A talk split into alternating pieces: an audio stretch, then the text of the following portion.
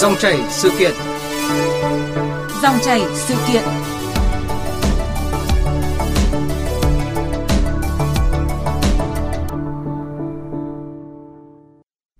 Thưa quý vị và các bạn, trong những ngày nghỉ lễ 30 tháng 4 và mùng 1 tháng 5 vừa rồi, mạng xã hội lan truyền một clip ghi lại hình ảnh một thầy giáo ở Trung tâm Giáo dục Nghề nghiệp Giáo dục Thường xuyên huyện Lục Ngạn, tỉnh Bắc Giang, đánh mắng học sinh với những lời nói và hành vi không đúng chuẩn mực đạo đức. Sự việc thêm một lần nữa làm nóng lên vấn đề bạo lực học đường nói chung và bạo lực của giáo viên đối với học sinh nói riêng. Xét về khía cạnh đạo đức, đa số các thầy cô giáo vẫn làm tốt vai trò trách nhiệm của mình, nhưng cũng có nhiều thầy cô tự làm xấu đi hình ảnh của mình trong mắt học trò và xã hội. Thời gian qua, một số trường hợp thầy cô giáo vi phạm đạo đức nhà giáo khiến dư luận xã hội, phụ huynh, học sinh băn khoăn là điều khó tránh khỏi. Dù làm việc trong bất kỳ ngành nghề nào, đạo đức nghề nghiệp luôn được xem trọng, đặc biệt là đối với những người đang công tác trong ngành giáo dục. Ngoài chuyên môn, cần nêu cao đạo đức nhà giáo, bởi mỗi giáo viên đều là những tấm gương để học trò noi theo. Hơn hết, nhà giáo cũng cần tuân thủ luật nghề. Đây cũng là nội dung chúng tôi bàn luận trong dòng chảy sự kiện hôm nay với sự tham gia của giáo sư tiến sĩ Nguyễn Ngọc Phú, Phó Chủ tịch kiêm Tổng Thư ký Hội Khoa học Tâm lý Giáo dục Việt Nam. Xin mời quý vị cùng đóng góp ý kiến hoặc đọc câu hỏi qua các số điện thoại là 0243 934 1040 và 02435 563 563. Vâng, trước hết xin cảm ơn giáo sư tiến sĩ Nguyễn Ngọc Phú đã tham gia chương trình hôm nay. Vâng, xin uh, kính chào các quý thính giả. Trước khi mà trao đổi thì uh, xin mời uh, giáo sư tiến sĩ Nguyễn Ngọc Phú và quý thính giả nghe thông tin về sự việc xảy ra tại huyện Lục Ngạn.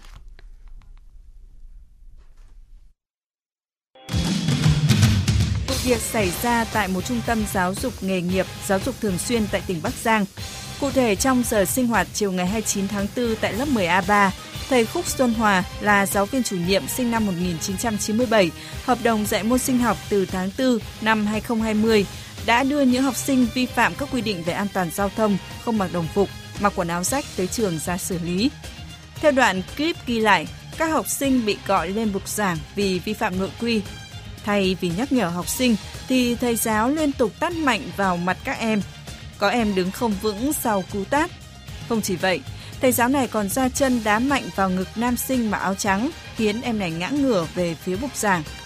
Vừa đánh, thầy giáo này vừa sưng mày tao với học sinh và thốt ra những từ ngữ tục tĩu không phù hợp với môi trường sư phạm. Trong số những học sinh này, có em mới vi phạm lần đầu, có em vi phạm nhiều lần. Do nóng giận, thầy Khúc Xuân Hòa đã có hành vi không chuẩn mực với học sinh và bị ghi lại trong một clip phát tán trên mạng xã hội.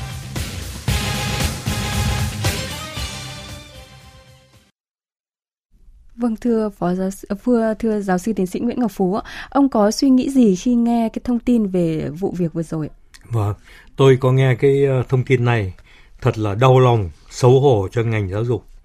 Cả xã hội đang lên án bạo lực học đường à, và những cái ờ, vụ bạo lực học đường ngày càng xuất hiện nhiều thì nay lại thêm còn một cái vụ thầy giáo chính là thủ phạm của một vụ bạo lực mà tôi thấy không thể chấp nhận được. Vâng thưa ông, ờ, theo thông tin mới nhất thì ờ, thầy giáo này đã bị ờ, dừng giảng dạy ạ.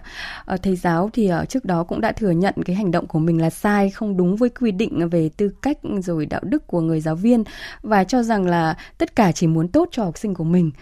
Uh, xin nói là muốn tốt cho các em nhưng mà rõ ràng lời nói và hành vi của thầy giáo uh, không đúng với chuẩn mực đạo đức nhà giáo thưa ông. Vâng, chúng ta phải xem hành vi của thầy giáo này như thế nào. Tôi đã xem lại các video clip này và thấy rằng thầy giáo uh, Khúc Xuân Hòa hành vi của thầy đúng là hành vi côn đồ bởi vì thầy đã đá tát uh, rồi đá mạnh vào ngực một học sinh nhìn uh, clip thì thấy rằng là cái hành động đó cái việc làm đó là của uh, người côn đồ của là hành vi côn đồ. Uh, và theo tôi thì cần phải loại thầy giáo hòa ra khỏi ngành giáo dục. Tôi vừa được biết là uh, trước đấy tôi được biết là trường đó đã tạm dừng giảng dạy cho thầy này. Nhưng mà gần đây nghe tin không biết có chính sách không là đã uh, loại bỏ hợp đồng đối với thầy giáo Hòa. Tôi hoan nghênh cái việc làm của cái trung tâm giáo dục thường xuyên ở Bắc Giang và việc làm đó là đúng. Thầy giáo Hòa là thầy đã vi phạm uh, hai điều của luật trẻ em, điều 6 và điều 27. Điều 6 nói rằng phải nghiêm cấm bạo lực đối với trẻ em của của luật trẻ em năm 2016. Điều 27 của luật trẻ em năm 2016 thì nói rằng trẻ em có quyền được bảo vệ, không không bị bạo lực. Thì đây đây thầy đã bị đã tiến hành hành vi bạo lực rất là thô uh, tục uh, rất là lỗ mãng đối với lại các học sinh này. Thầy giáo Hòa còn vi phạm điều uh, hai điều của luật giáo dục mới 2019 đó là luật 69 về nhiệm vụ của nhà giáo và luật điều luật và điều điều 69 và điều 83 tức là điều quy định về quyền của người học mà nhà trường và các thầy cô giáo phải tuân thủ thì thầy đã vi phạm hai cái điều này. Và điều 69 thì thì nói rằng là nhà giáo phải gương mẫu thực hiện các điều lệ của nhà trường các quy tắc ứng xử của nhà trường. Các quy tắc ứng xử của nhà trường làm gì có chuyện tức là cho thầy giáo đánh học sinh như thế. Dạ. à, nhà giáo phải giữ gìn phẩm chất uy tín danh dự của nhà giáo. Thầy hòa không là làm những cái việc đó là vô đạo đức. Không thể nói rằng là thầy có cái uy tín có cái phẩm chất tốt đẹp của nhà giáo. Và nhà giáo phải biết bảo vệ quyền lợi ích chính đáng của người học. Thì thầy đã đánh học à, à, đánh các em học sinh của mình đến mức như thế. Đấy không phải là hành động giáo dục đấy là hành động côn đồ. Và nếu mà tôi được nghe tin không biết có đúng là đã loại bỏ thầy giáo hòa ra khỏi ngành giáo dục tôi hoan nghênh uh, sở giáo dục đào tạo bắc giang trường uh, trung tâm uh, giáo dục thường xuyên bắc giang đã xử lý rất đúng và rất hoan nghênh các uh, vị ở đây đã làm cái điều phải đạo vâng À, đúng là theo thông tin uh, chúng tôi mới nhận được thì là thầy giáo đã bị uh, dừng giảng dạy và chấm dứt hợp đồng rồi. Chúng tôi cho rằng là đó cũng là một bài học cho những thầy giáo, những cô giáo trẻ khi mà bước chân vào uh, giảng dạy thì uh, cần phải uh, giữ những cái hình ảnh của mình cũng như là đạo đức uh, của người thầy như ông cũng có phân tích là thầy uh, giáo hòa này cũng đã vi phạm rất là nhiều những cái điều luật không chỉ về uh, đạo đức uh, và luật giáo dục mà còn vi phạm cả luật trẻ em nữa và để có thêm góc nhìn thì chúng tôi kết nối điện thoại với chuyên gia giáo dục toàn cầu Tô Thụy Diễm Quyên. Alo, xin chào chị Tô Thụy Diễm Quyên. Xin chào biên tập viên Lê Thu và thính giả đang nghe chương trình. Vâng thưa chị Diễm Quyên, góc nhìn của chị như thế nào về trường hợp một thầy giáo ở Bắc Giang có hành vi đánh mắng học sinh? Đầu tiên chúng ta khẳng định là cái hành vi này là sai. Và cái bước tiếp theo là tại sao mà giáo viên biết sai nhưng vẫn cứ làm đó là bởi vì cái kỹ năng để mà xử lý tình huống của giáo viên còn non nớt còn thiếu kỹ năng và ngoài ra là cái khả năng để mà kiểm soát hành vi của thầy cũng còn non kém do đó là dẫn đến là thầy biết sai nhưng thầy vẫn làm và ờ, không chỉ là xã hội, không chỉ là phụ huynh mà cái hình ảnh này nó cũng là một cái một cái vấn nạn nhức nhối mà thầy cô giáo chúng ta phải nhìn nhận một cách nghiêm túc và đồng thời là phải có những cái chế tài để làm sao cho những cái hành vi tương tự không bao giờ được xảy ra nữa. Vâng, rõ ràng là hiện tượng đánh học sinh không phải là phổ biến, tuy nó có ảnh hưởng ít nhiều đến hình ảnh chung của đội ngũ giáo viên à, và hành vi của thầy giáo dù là không mới nhưng mà theo chị, à, tại sao mỗi lần xuất hiện những cái sự việc tương tự lại khiến dư luận dậy sóng và bất bình như vậy? Từ xưa đến nay thì thầy đánh trò nó cũng khá là phổ biến, ngày xưa nó nhiều hơn bây giờ. Nhưng mà bây giờ do cái sự phát triển của mạng xã hội cho nên là những cái việc như vậy nó được công bố và được công khai ra một cách nhanh chóng hơn. Do đó là cái bất bình của xã hội nó nhìn thấy một cách cụ thể hơn. Và tôi nghĩ rằng cái việc mà ờ, những cái video như vậy nó lan truyền ra đó, nó cũng có cái mặt tích cực của nó. Mặt tích cực của nó đó là một cái cách mà chúng ta truyền thông rằng là đó là một cái hành vi sai trái để cho những giáo viên khác mà tự răng mình. Mà trong những cái tình huống tương tự như vậy thì tuyệt đối không được phép thể hiện cái sự bạo lực, mà phải tìm được những cái giải pháp khác, những cái những cái cách khác để chúng ta uh, khống chế được tình hình chúng ta giải quyết được vấn đề mà chúng ta không làm xấu đi cái hình ảnh của người thầy. Vâng, xin cảm ơn chuyên gia giáo dục toàn cầu Tư Thụy Diễm Quyên. Đó là góc nhìn của chị Diễm Quyên. À, quay trở lại cuộc trao đổi với giáo sư tiến sĩ Nguyễn Ngọc Phú. À, thưa ông, xin nhắc đến một cái sự việc trước đó, đó là vào thời điểm tháng 8 năm ngoái thì à, dư luận cũng bất bình trước clip thầy giáo tại trường Trung học cơ sở Nguyễn Huệ, quận 4, thành phố Hồ Chí Minh đã bắt học sinh quỳ rồi tát em trước sự chứng kiến của nhiều học sinh khác và có thể thấy là mục đích của các giáo viên trong các vụ việc uh, chúng ta thấy là chỉ uh, họ chỉ muốn duy trì kỷ luật trong lớp học trong trường học. Và như thầy Hòa có giải thích là uh, chỉ muốn tốt cho các em thôi. Nhưng mà qua những cái sự việc này dường như là các giáo viên này đang nhầm lẫn giữa bạo lực và kỷ luật thưa ông vâng. ở đây thì về mặt khái niệm đấy thì phải nói rằng kỷ luật là khác với bạo lực. Kỷ luật là gì? Kỷ luật tức là sự chấp hành nghiêm chỉnh và chính xác của con người đối với các trật tự quy tắc các quy định được thiết lập trong xã hội. À, ví dụ như là không được nói to trước uh, ở chỗ đông người. Đấy ví dụ thế. Yeah. Dạ. thế là anh phải chấp hành. Anh nào chấp hành người nào chấp hành là người có kỷ luật.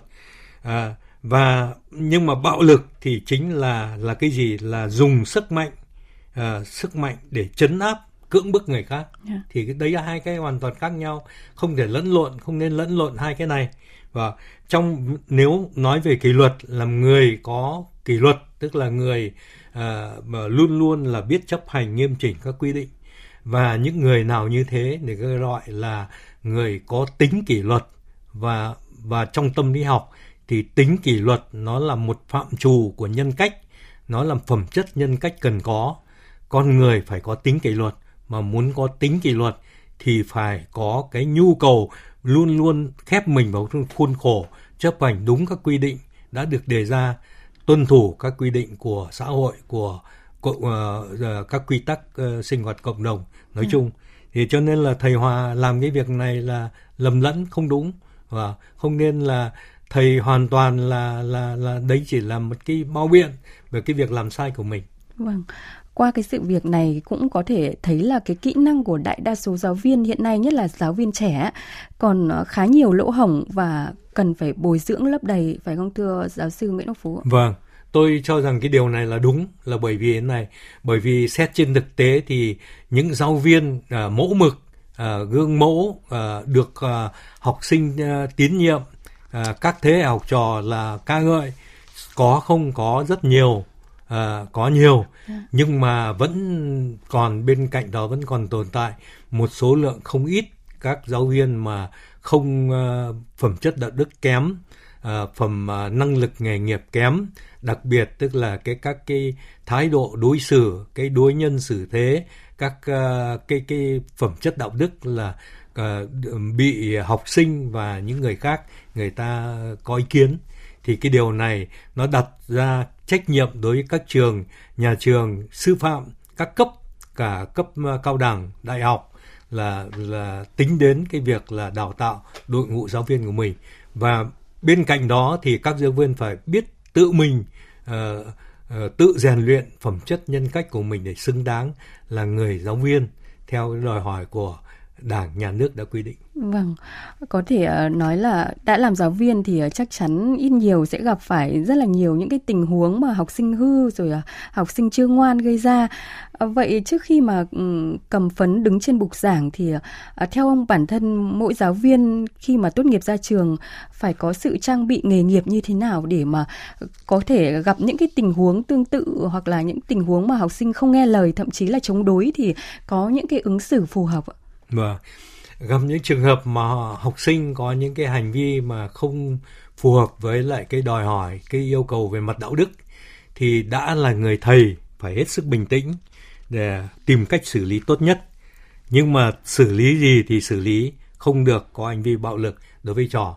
Đó là điều nghiêm cấm. À, có thể bằng cách ngay lập tức à, giáo dục ngay trong lớp, à, giáo dục trước mặt mọi người, phân tích lý lẽ mà có có lý có lẽ uh, có sức thuyết phục để cho các em nó hiểu được cái việc làm nó làm như thế là sai. Và các bạn trong lớp cũng chấp nhận là đúng là làm như thế là không đúng để sau này rút kinh nghiệm. À, cho nên là là là thầy giáo là phải đã là người thầy thì phải có cái phải hết sức bình tĩnh trước các cái uh, sự việc diễn ra như thế làm thầy không không, hoàn toàn không dễ. Và thầy phải giỏi về tri thức, phải giỏi về phương pháp dạy học, nhưng thầy lại phải mỗi mực về đạo đức. Điều này không dễ dàng. Vâng, nói về ờ, người thầy, đặc biệt là nhân cách của người thầy thì chúng tôi xin ờ, dẫn lời của nhà giáo dục danh tiếng người Nga Usinki cho rằng là nhân cách của người thầy là sức mạnh có ảnh hưởng to lớn đối với học sinh. Ờ, thưa giáo sư Nguyễn Ngọc Phú, phải chăng là qua cái việc kỷ luật học sinh thì cũng thể hiện cái nhân cách của mỗi nhà giáo? Vâng, cái qua cái việc mà mà mà mà hành vi của các thầy đối với lại các học trò của mình thì nó bộc lộ ngay cái phẩm chất nhân cách của các thầy cô giáo. Và rõ ràng là uh, xã hội và kể cả các em các em học sinh kể cả những em mà mà vốn là có những cái ngang bướng uh, ta gọi là các em hư không thì thì các em cũng nhìn nhận được thế nào là thầy giáo trong mắt các em thế nào là thầy cô giáo uh, đáng được kính trọng. Uh, chính là nó nhìn vào phẩm chất đạo đức và cái hành vi đối xử của thầy. Trước hết nó phục thầy về trình độ tri thức. Yeah. sau nữa nó phục thầy về phương pháp uh, giảng dạy dễ hiểu uh, và đặc biệt là nó cảm phục thật cái uh, phẩm chất đạo đức của thầy. Nó sai nhưng thầy không mắng mỏ thầy không trì chiết thầy không thù oán uh, và và thầy luôn biết tìm cách uh, giúp đỡ nâng đỡ uh, các em đó để các em đó uh, không mắc phải những sai lầm tương tự như thế thì những thầy như thế cho dù các em có uh, hư nhưng các em đều tự nhận ra thầy nào là thầy đáng kính trọng thầy nào là thầy mà mà dưới con mắt các em là họ các em không chấp nhận dạ. thì thì thực tế nó như thế Usinsky là nhà uh, giáo dục vĩ đại người Nga chưa bao giờ có thái độ đối xử không công bằng không đúng mực đối với học trò của mình. Cho nên là ông đã đào tạo ra nhiều thế hệ học trò và đều đều là những người có tên tuổi trong làng giáo dục của uh, nhà nước uh, Liên bang Cộng hòa xã hội chủ nghĩa Xô Viết trước đây và bây giờ là của uh, nước uh, Cộng hòa Liên bang Nga, Nga ngày nay. Dạ vâng ạ. À, để được à, học sinh kính trọng và yêu mến thì đó là cái điều mong muốn của bất kỳ một thầy cô giáo nào. Và có ý kiến cho rằng là bảo vệ đạo đức nhà giáo không phải ai khác. À, đầu tiên phải chính là các thầy cô giáo, tức là người thầy phải biết tự giữ hình ảnh của chính mình. Nhưng mà có những cái điều đặt ra là ở trong xã hội hiện nay khi mà phụ huynh khá là chiều con cái mình rồi các em cũng được chiều chuộng hơn và mạng xã hội thì rất là phát triển. À, khi mà các em được tự chủ hơn chủ động hơn thì à, à theo ông à, cái việc mà giữ hình ảnh của người thầy để mà ừ, hướng đến cái việc kỷ luật tích cực chứ không xảy ra những cái hành vi đáng tiếc như các sự việc chúng ta nêu á thì à, ừ, đặt ra những cái thách thức gì đối với nhà giáo hiện nay ạ? À, trong điều kiện này thì cái thách thức đối với nhà giáo có thể nói là rất lớn à, thời đại bây giờ là thời đại mà cái cái biến động của xã hội là có thể nói là kinh khủng. Sắp tới thì cái chuyển đổi số rồi cái công nghệ uh, uh, cái cuộc cách mạng công nghệ uh, 4.0 nó mang lại uh, đòi hỏi con người ta là phải nhanh chóng thích ứng. Uh, và uh, phải uh, luôn luôn là biết học hỏi uh, với tinh thần là học suốt đời. Thì thầy giáo cũng phải như thế à, một mặt tức là thầy phải biết tự trau dồi tri thức cho mình để mình đem truyền tải những tri thức đó à, cho học sinh của mình nhưng theo tôi cái rất quan trọng có thể nói là tối quan trọng đối với một thầy giáo dưới con mắt cảm phục của học sinh tức là đạo đức của thầy thầy giáo là phải công bằng à, không không vì là thích em này mà cho em này điểm cao hơn em khác yeah. Dạ. à, không vì là là uh, uh, phụ huynh của em này mang cho thầy cái nọ cái kia uh, uh, mà rồi thì là ưu ái em này hơn em khác. Uh, không vì là là gợi ý các em là phải mang cho thầy cái nọ cái kia ừ. hoặc gợi ý cho bố mẹ các em là uh, uh, chu cấp cái nọ cái kia cho thầy. Những cái điều đó uh, các em uh, bây giờ thông minh lắm nó đều biết hết nó đều biết hết mà thầy làm cái điều đó là xấu hổ cho bản thân mình và xấu hổ cho ngành giáo dục. Cho nên là trước mắt ngoài cái tri thức và năng lực nghề nghiệp thầy giáo phải luôn luôn biết tu dưỡng mình về phẩm chất đạo đức lòng trong sạch uh, tinh thần cầu thị cầu tiến bộ và uh, uh, công bằng trong đối xử với các em. Vâng, tu dưỡng về đạo đức, về vâng, chuyên tu môn, dưỡng về đạo đức, nâng cao về chuyên môn thì vâng, uh, luôn luôn là cái yêu cầu đặt ra luôn đối với đặt, mỗi uh, đặt ra giáo trong viên. yêu cầu hiện nay. Vâng. vâng, và trong thời đại hiện nay thì tôi nghĩ là cái điều này càng cần phải đặt ra nhiều hơn đối với mỗi giáo viên khi vâng. mà có những cái thách thức ở Đúng trong rồi. cái uh, xã hội hiện nay. Vâng. Vâng, xin Và khi mà các em nó nó nó mắc mớ, nó gặp phải những cái không hay thì thầy trước hết đừng vội của, trách nó. Dạ. thầy phân tích để cho nó hiểu thế nào là đúng thế nào là sai để nó cảm phục uh, với lại cái lời khuyên của thầy. Và sau này tự nó sửa. Thầy không làm thay được nó đâu nó phải tự sửa. Nhưng nó tự sửa được dưới sự hướng dẫn của thầy. Nhưng sự hướng dẫn đó phải từ cái tâm cái tấm lòng cái đạo đức của chính mình đối với các em. Vâng, như vậy thì người thầy lại thêm một cái nhiệm vụ nữa đó là phải tìm hiểu về tâm lý lứa tuổi, vâng, về tâm lý của vâng, các em đúng không ạ? Vâng ạ. Vâng. À, xin quay trở lại với uh, sự việc thầy giáo đánh học sinh ở Bắc Giang để nêu một khía cạnh nữa.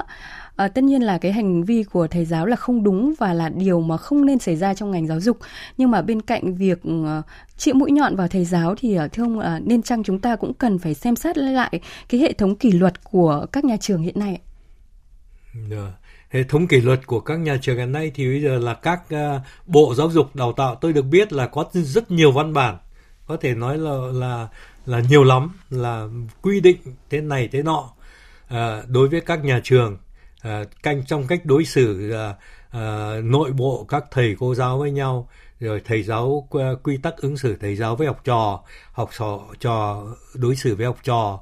Rồi thầy giáo học trò ứng xử uh, với phụ huynh vân vân. Nhưng mà uh, tất cả những quy định đó có được thực hiện hay không lại chính là từ các thầy cô giáo phải tự thấy rằng là trách nhiệm của mình giáo dục thế hệ trẻ uh, các cái um, nguồn uh, nhân lực tương lai cho đất nước. Thầy phải phải phải uh, tâm uh, đức như thế nào đấy để có thể là dưới bàn tay của mình đào luyện ra những uh, con người sau này hoàn toàn có lợi, có ích cho xã hội. Thầy phải suy nghĩ, thầy cô phải suy nghĩ về điều đó và nhà trường phải suy nghĩ về điều này. Uh, về phía uh, sự việc của uh, thầy Khúc Xuân Hòa, uh, tôi cho rằng là nhà trường, các nhà trường nên rút kinh nghiệm bởi vì trong cái điều luật giáo dục điều 89 có nêu tức là nhà trường phải đảm bảo an toàn cho người dạy và người học. Dạ.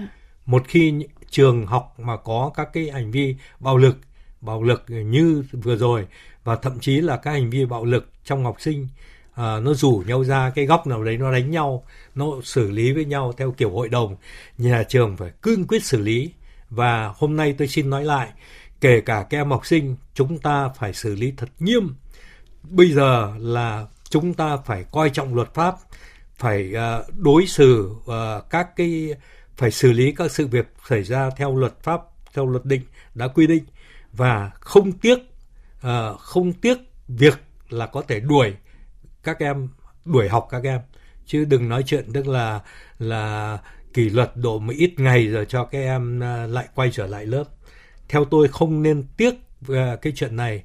Phải xử lý thật nghiêm chúng ta hãy làm nghiêm.